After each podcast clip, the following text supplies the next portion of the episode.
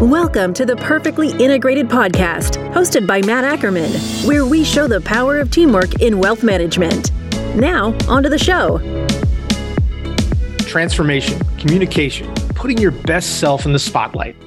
When it comes to marketing, all the above sound so logical. But in the financial services space, all the above sound about as comfortable as a wool suit in Florida in August. But fortunately, our guest today is like a tailor who's here to make you as comfortable with marketing as he is in a wool suit in Florida in August. Welcome to Messiah of Marketing, the guru of good ideas, the author of the fantastic new book, Blend Out, the CEO of Snappy Kraken, and my good friend, Robert Sofia. Robert and I have known each other for almost a decade. He was the first call I made when I came up with a crazy idea called Practice Makeover when I was at Investment News. And anytime we have sat down, we've come up with something even crazier. Robert, welcome. Thanks so much for joining us today here on Perfectly Integrated. That is a great introduction, Matt. It's like you've done this before. Once or twice, my friend. Once or twice.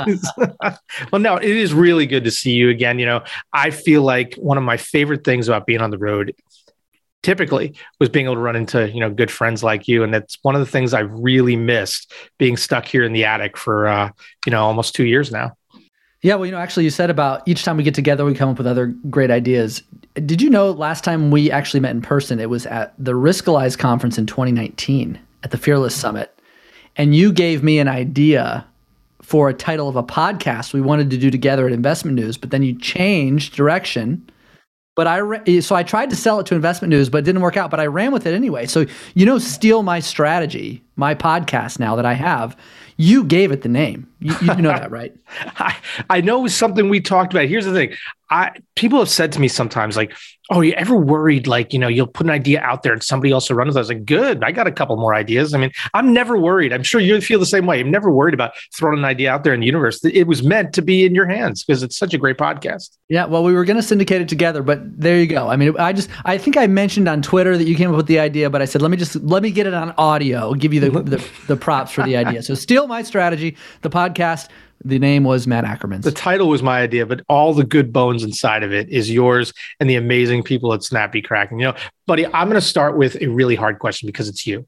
What is the worst idea you've ever had, and how did you learn from it?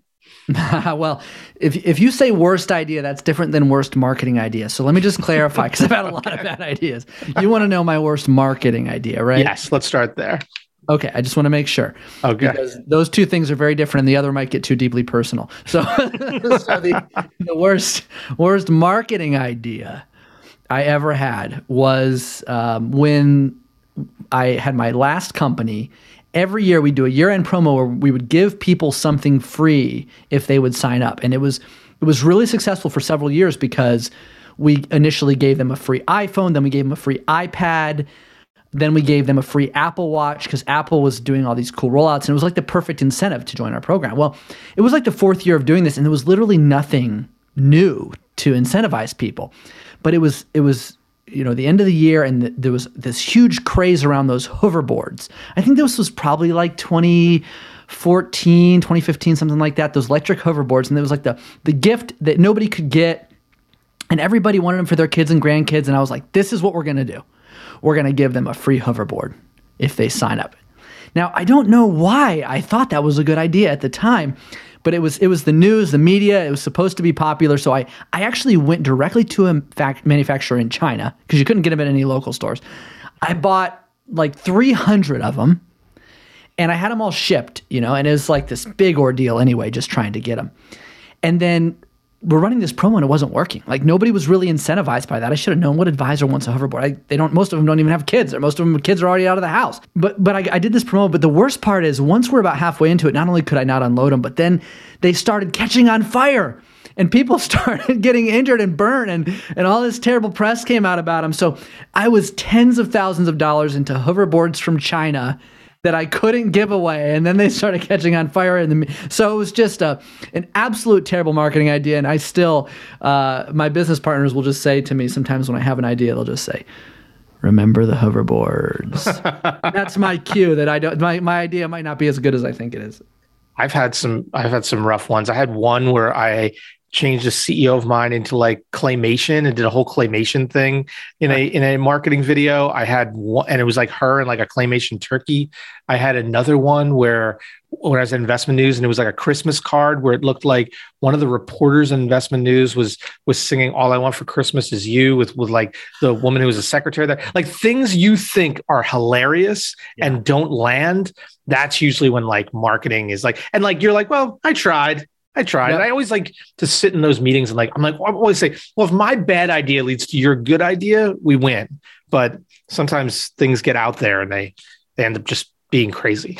but, but you know what, Matt, you just, you, what you just nailed is a really, really important marketing lesson. You have to be willing to try things and you have to be willing to go outside of your comfort zone and you have to accept the fact that not everything is going to land that you're going to have failures that is part of the process I think people get really caught up in wanting everything to be so successful and expecting it to be successful the first time and being so concerned about their image they they forget that most of this stuff that doesn't land well like I don't remember that campaign you guys did. Nobody remembers my hoverboard thing except my mm-hmm. my close associates. So it's like, what are you really risking, right? Get out there, try it, do it because there will be great ideas and there will be great outcomes from that. You can't be too afraid of it. But your willingness to go out there and try new things is one of the things that I love most about you guys. Love about Snappy Kraken. Where did that idea come from? Where did the idea for Snappy Kraken begin? Yeah, well, the, the idea for what we wanted to build was to solve a problem in the industry. And the problem is very different from the name of the company. You know, the problem we wanted to solve was advisors generally are not great marketers. Most of the marketing solutions out there are watered down. They don't actually work. They're not actually effective. And the ones that are, usually you have to pay a ton of money through a custom agency to do a lot of stuff. It's tens of thousands of dollars. There's just so many challenges for marketing to be really successful. And we wanted to fix that. We wanted to do something affordable, accessible, and effective. And that's the problem we set out to solve. Now, the name Snappy Kraken, that's a whole nother story because the, the, status of choosing a name, like the process that we, we had to go through, it was ongoing and it had to meet a bunch of different criteria.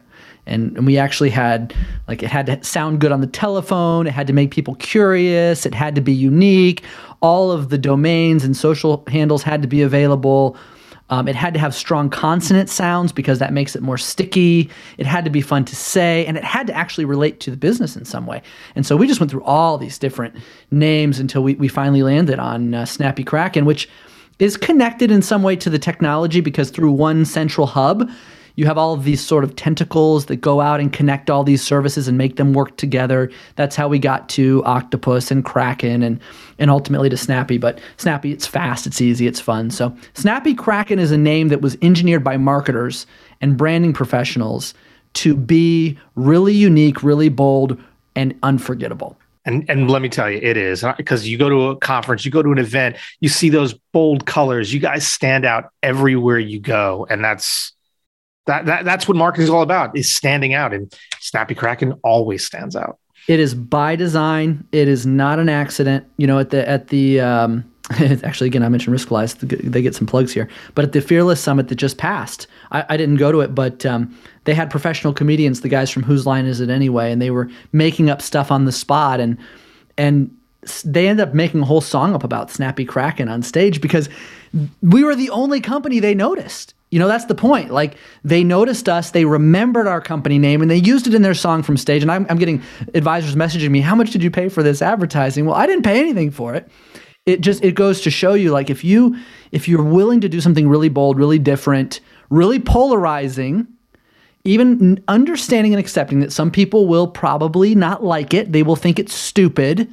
That's actually okay because it's being bold and being different that gets you noticed and remembered you have such an incredible team around you too. And i you know sometimes you know the people in the background i don't think get enough credit. You know i worked for years with steve lamb and i don't think he got near enough credit having he was a genius working with me every step of the way. But like your team there's times i wake up in the middle of the night and go if i could put a team together i wish i had somebody like angel or francesca or patrice. You know these are glue people and they're so gifted and talented with what they do on a daily basis Talk to me about that mindset as you put your team together at Snappy so that you had this incredible squad. Yeah, and by the way, you are right. They do not get enough credit. And we are trying to change that. In fact, I I told our PR firm when we hired them, I said, I do not want this to be about the man, Robert. It has to be about the brand, Snappy Kraken. And that's a good lesson for all companies. It's about the brand, not the man. And you know, the the brand is what's going to last. It's what's going to stick. It's what's going to endure. And at Snappy Kraken, our brand is our people. And the creative genius of Patrice when it comes to anything visual is just off the charts. I've never worked with anybody as good as her at what she does. And she has somebody working for her who's an illustrator, uh, Lindsay, who is also just remarkably talented and does so much of our design uh, and even the design we use for our, our members and their marketing from hand. Uh, you know, hand illustrated on a tablet. She's an artist. So we don't just use generic stock stuff, you know, and that's another thing that really makes us different. And and then the people who do our copywriting and, and the people who do our video editing and the people who um, take really complicated financial concepts and figure out how to make them simple and in a way that will resonate with the target audiences of advisors. Uh, those those people are geniuses and uh, Brad from a technology perspective, Alicia from an ops perspective, Patrice from a creative perspective, Angel from a marketing perspective, uh, our sales leader Mike from a sales perspective, Francesca from the content side. I mean, they the the, the point is everybody has a specialty. And that is how I assembled the team to really answer your question. It's about understanding what a business needs. And every business is different. You don't need the same people that I have in, in your business necessarily, but every business has a set of needs. And you will be successful when you identify the individuals who are best suited to filling those needs and you put them in their role. You empower them with your confidence and your backing, and then you stay out of their way and you let them do what they do and you trust them to do it. And you know, when you disagree with them, unless you have data and strategy to really back up your reasons for disagreeing and they ultimately buy in, you want to defer to them. And that's what I've done. You know, I've got these people, they don't always uh, agree with me. I don't always agree with them. They they definitely push me outside of my comfort zone. But they're the best at what they do. They're better than me at what they do. And that is the magic, really. When you have a team, it's, it's and I, I, hate to use sports analogies, but it, it's just like any game you know, not everybody is good in every position. And at Snappy Kraken, we found the right people. We left, we put them in their position. They they train for their role and they excel in it. And that's that. You build a culture of performance that way. And you said culture, and that's that's the word that sticks out. I, I had the chance to kind of be a fly on the wall at one of your team meetings uh, a couple years ago, and what was amazing in addition to some of the great marketing material that like I like literally stole and like snuck away in my bag so I could steal someday myself. But the um in addition to all that was the way the team not only respected each other but really was kind of um, was so engaged with one another it was a much younger team than a lot in the financial services industry but I was just blown away by the creativity in the room and the people you had there. It was, it, it, but it all starts with that culture of teamwork and hey, we respect you. You were doing the work from home thing before any of any of it was popular. You you believed in the people that were there, and that was incredible. It was incredible the people in the room, but more incredible to me was the culture that you were building. Yeah, I'm, I'm glad you had a good experience. I'm glad you you sensed that. We do work very hard on culture. It is also intentional. We we have core drivers of our culture. Uh, we have the training, ongoing training around our culture. We have certain expectations of individuals and and respect. You mentioned it; it's a huge part of it. Um, we that's one of the reasons our organization is actually, I, I would say, one of the most diverse, if not the most diverse, I've seen in the financial industry, um, in terms of age, diversity, racial diversity, women in leadership, and ultimately, it's because we just we respect people who do good work, and none of the other stuff matters. Um, it just matters you you if you're the master of your craft and you treat people well and you're dedicated and you work hard and you get work done according to the organization's key performance indicators and objectives and key results, then you're respected. and and that just uh, trickles down through the whole organization, and we're really you know we're really grateful for that. It's amazing. The diversity does stand out. I think you know there's so many in the financial services space that are kind of um, you know uh, the dog chasing the car a little bit when it comes to diversity and like oh us too or you know doing it because it's almost they feel almost required now but yours it was not like a requirement it is because diversity helps all these other facets of this organization. It's diversity of thought too. It's just it stood out. Like you were doing it before it was something that was a box that was a lot of other folks were checking. You talk to me about like the thinking around diversity and, and how it's ultimately helped drive the firm. Yeah, well, first of all, the population is diverse.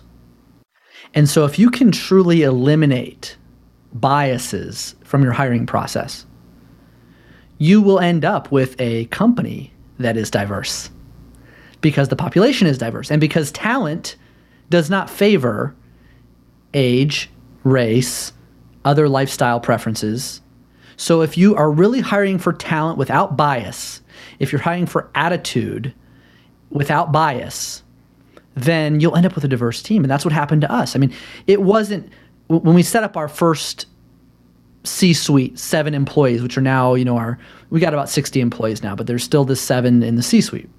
We didn't say, okay, let's make half the C suite male and half the C suite female and let's make uh, three people on the C-suite African American, and let's. Well, no, we didn't do that.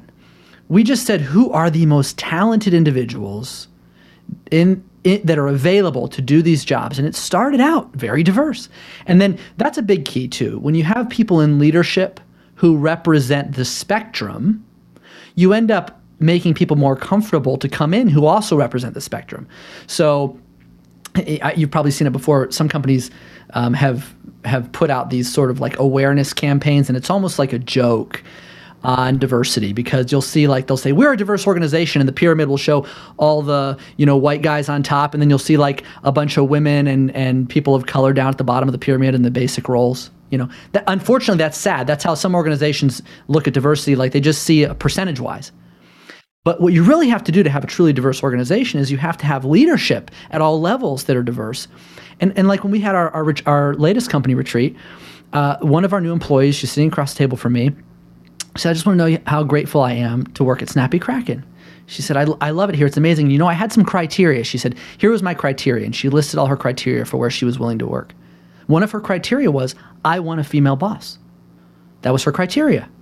Well, if we didn't have any female bosses in the organization, we would have never attracted that talent. So again, you you just set yourself up without the biases for the right talent. You make sure there's at every level of the organization that you can see that diversity reflected, and you don't do it because of the desire to be diverse. You do it because you, you understand it's the right thing as a human, and you do it because you also understand it's the right thing for business. And oh, by the way, the diversity of our people leads to diversity of thought. It leads to diverse perspectives, which leads to better decision making, which leads to better content.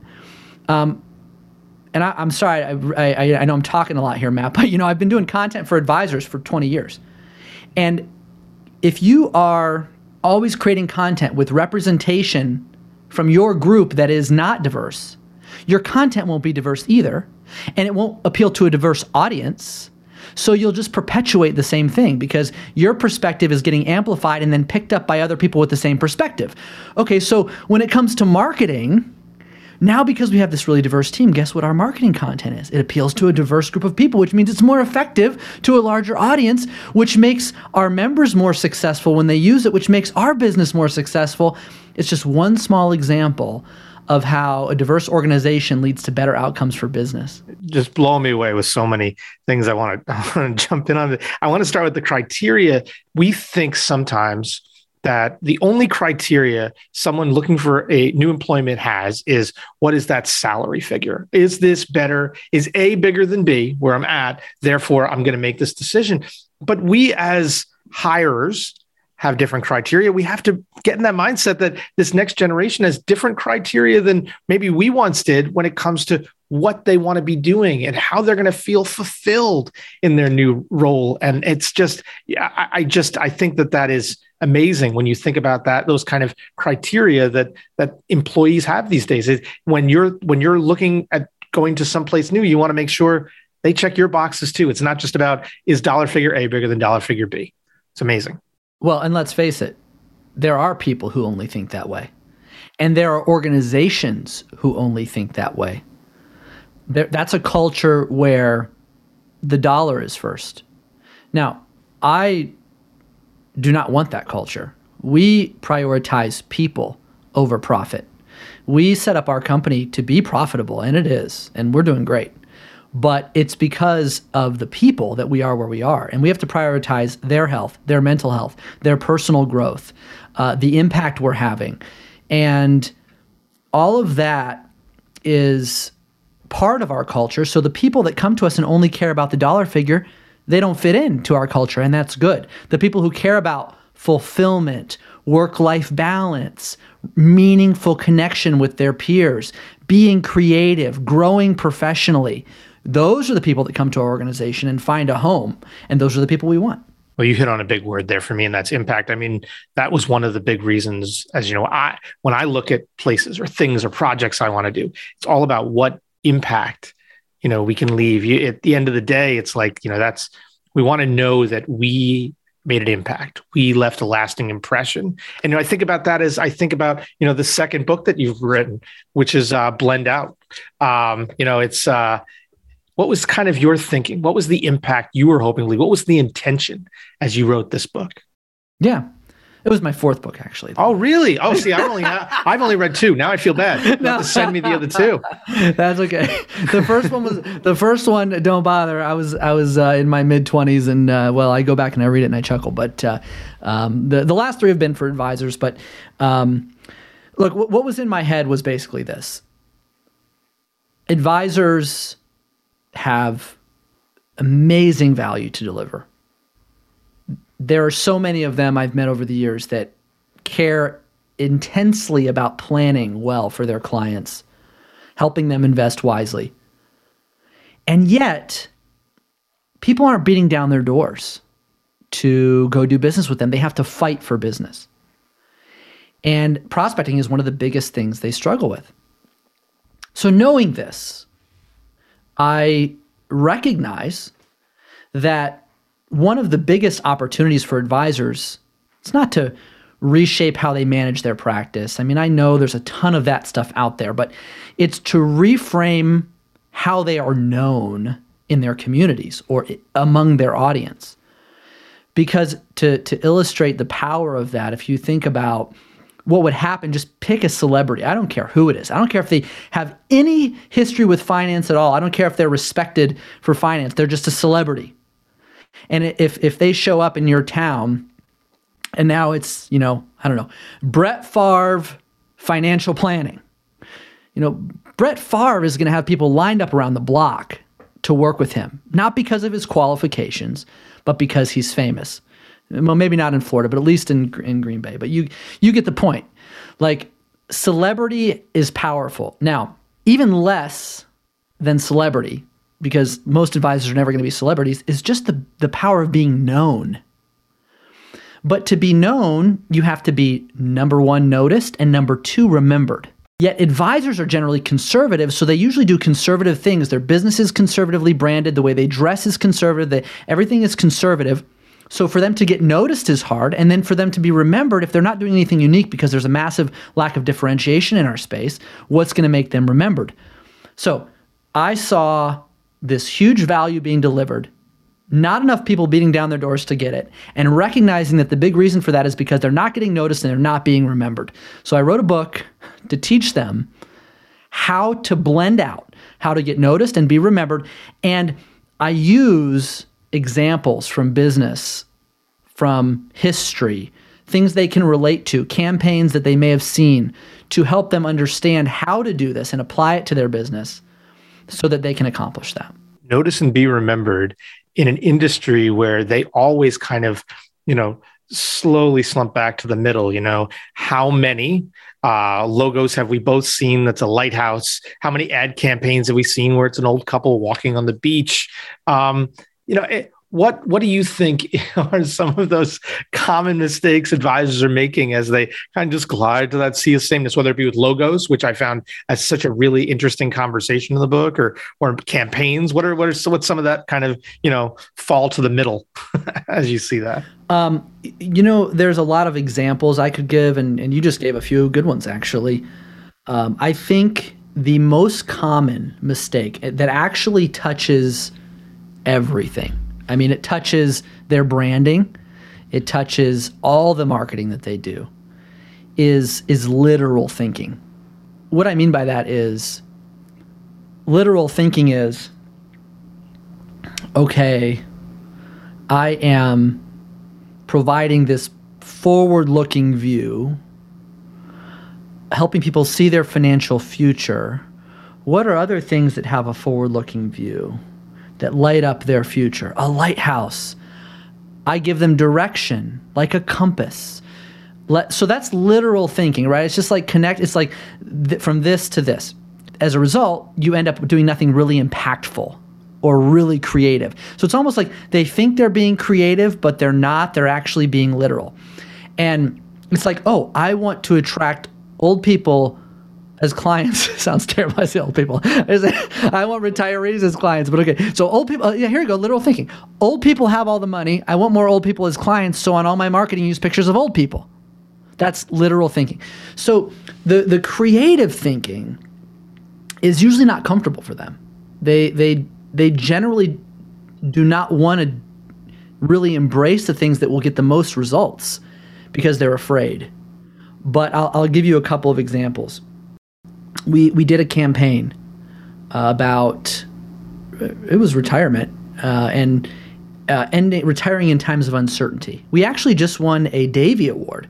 Like had like twenty two thousand entries for for the creativity of this campaign, but our members were really afraid to use it. It was about retiring in uncertain times, and we basically did like a horror theme. It was like this like scary gaunt yellow zombie face like ah you know and and then this like creepy kind of trees and like it was like a whole like it was almost like a dark I, I, I, won't say horror. It was more like Hitchcock. It was like Alfred Hitchcock sort of theme, and it was about retirement and uncertainty. Well, advisors were like, "Man, this is this is really out there. I don't feel comfortable with it." Well, the ones who launched it, the performance of this campaign was off the charts high because it stopped the scroll. It really got people to notice it. It generated a ton of clicks, a ton of conversions because it was super creative. It wasn't really the the the norm, and that's what made it work. We've done the same thing, and that's just one small example. There's been lots of them. So it's when you let yourself get comfortable. And I, this is like the uh, reverse side of the mistake. The mistake is literal thinking doing what makes sense logically. The other side is letting yourself get comfortable with something that doesn't feel in line with the norm to you. And if you can do that and trust the creative people who are going to get outside of that zone and let them really do something bold and different, that's when you're going to get better results. I say to our advisors all the time, like you give me the nuggets and I'll write the zazzle around it. I'll help you guys find ways to lift that up and make it noticeable because you said it. The biggest struggle we all face is how do we get people to stop the scroll and pay attention to to what we're saying because there's so many other you know distraction points. I was always fond of telling folks at investment news and other places like we're not competing against other financial advisors other publications. You're competing against every cat video on the internet. You've got to get people's attention. And and and that's that that that's hard. It is hard to grab people's attention. So if it takes zombie uh, masks or or anything that's going to grab people in that moment it's it's it's well worth it. It's well worth it yep that's right. You get the point. Exactly. So, I mean, you know, I, I, also, you know, you guys do lean on something that I'm very passionate about too, and that is video. Um, you know, I think we agree it's really something that's often underutilized by financial advisors. Um, how are you guys changing that mindset? How are you getting them to pay attention to something like video that, frankly, in a lot of cases, is is is frightening for a lot of advisors? Well, first of all, we try to make it easy make it fast, but not canned. So there's a lot of companies out there that just produce videos for advisors, and they're you don't have to do anything. You just use the video. Right, you slap a logo. It's video for video's sake. Mm-hmm. But we try to make it fast and easy, but we also are very intentional about how to use video. So there are four different common use cases for video that we we try to explain to advisors. You know, you've got this sort of high-end, high-quality production style video. That's what might go on your website. That's like a permanent piece of video. Maybe it's a bio video about you or your firm. It's like one piece of video. Then you've got these sort of like educational videos, which could be like whiteboard animations and animated videos, and they're designed to take a complicated concept and make it simple. Then you've got the like one-to-one personal video. Like you can use a tool like Loom or Vidyard or BombBomb to send a video to to a person or a small group of people um, to send a message out. Uh, so those are all different types of video. Now, actually, we don't do any of those types of video. we we have one specific focus. So we teach people like, yeah, there's all these videos. Sure, go pay a company to produce videos for your website. Sure, use those tools to communicate loose concepts to people quickly so they can see your face. And yeah, let those other things auto post videos for people or put them on your website as a resource. But the video that we really focus on is the, the video designed to generate marketing outcomes so I guess you could say it's outcome based video. And and here's what I mean by that. Every month we provide them with a highly relevant topic that is in the political landscape, the media landscape, the economic landscape, something that is really relevant to a large audience. We give them the talking points of about a minute to a minute and a half. We allow them to quickly record that video. We give them some tips on how to do that and upload it to YouTube, Vimeo, or Wistia, or any other video hosting service. Now they have this asset, right? But see, this is where most advisors stop. They have the asset, they upload it somewhere, and then it ends. But because we want outcomes, we actually help them promote that video. And that's really where the key comes in. It, it, only matters if people see it. So we we help them with coordinated social posts about that video, coordinated email blasts to clients and prospects about that video. And we put that video, not just leave it on the internet somewhere, we put it on a special page. That page has a headline, it has a few bullet points of what the video is about, and below the video, it has a form to ask, have a question about this video, submit your question. Because number one, it's timely. Number two, it's personal, it's their face. Number three, it's promoted heavily. And number four, it has a specific call to action to, that generates business. It gives their clients a place to ask questions. It gives prospects a place to ask questions to start a conversation. So, that form of video is the one where we are helping advisors implement and get results from video, which builds their confidence to do more, you know, additional things with video over time. And, and that that really gets to my next question, which is amplification. Um, getting results from from all these aspects, because without results, quantifiable results, you know, marketing is something that I tried it, it didn't work, and we're going to move on to the next thing.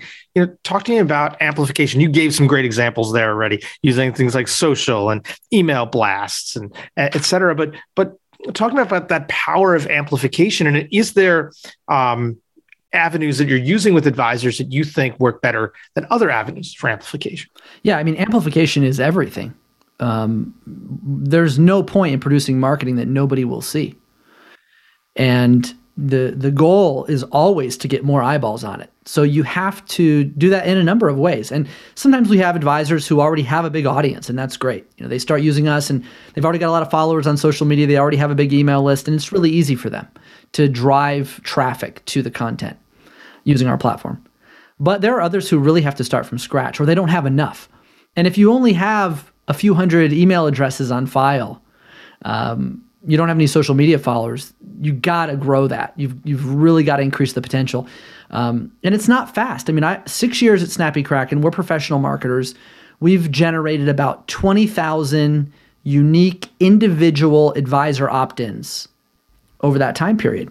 That that's not a lot if you really think about six years of concerted effort by a marketing team.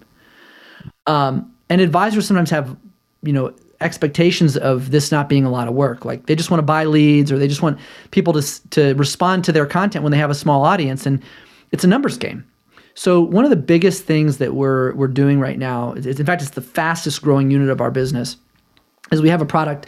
Uh, it's it's a list building product, and basically we put offers out there that are designed to get email opt-ins, and the whole purpose is just grow their list, grow their list, grow their list, and um, they put a budget behind it, whatever they can afford, and we just help them grow that email list. Because all the data shows that the number one engagement, uh, engagement and conversions channel, highest rates of engagement and conversion across the board, bar none, is email, and that's data from having launched tens of millions of social posts, emails, and looking at all those data points um, email performs the best. So we really try to help them grow that email list and then work that email list. And that is the the fastest path to success with digital marketing, or frankly, any form of marketing.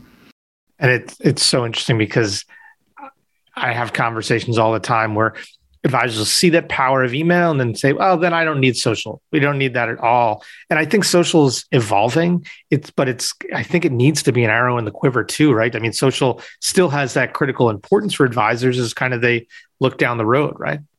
Yeah. Social media is a, it's another channel. Um, well, it's, it's several channels actually, but um, social media has a place. Uh, I think uh, it is vitally important. It is something we help advisors with. But here's my caveat any service, whether it's Snappy Kraken or any other, that helps supplement your social media needs to be viewed as just that is a supplement. Social media is at its very root social. That means you have to engage.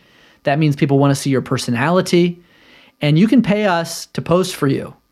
But unless you get on there and drop pictures of your kids and what you're doing on the weekends and you know your views on things and it, it's going to be very difficult to get traction with social media. So the the importance of it is unquestionable. Um, i use it i've been using it for years i get a tremendous amount of value from it. Advisors tend most of them unfortunately to get on social media because they've been told it's important to connect some service that oversold them on the value of what their auto posting to social media would accomplish, and then wonder why they don't get real value from social media. Well, because it's not you, it's a profile and some robots. But people want you. That's what they want on social media.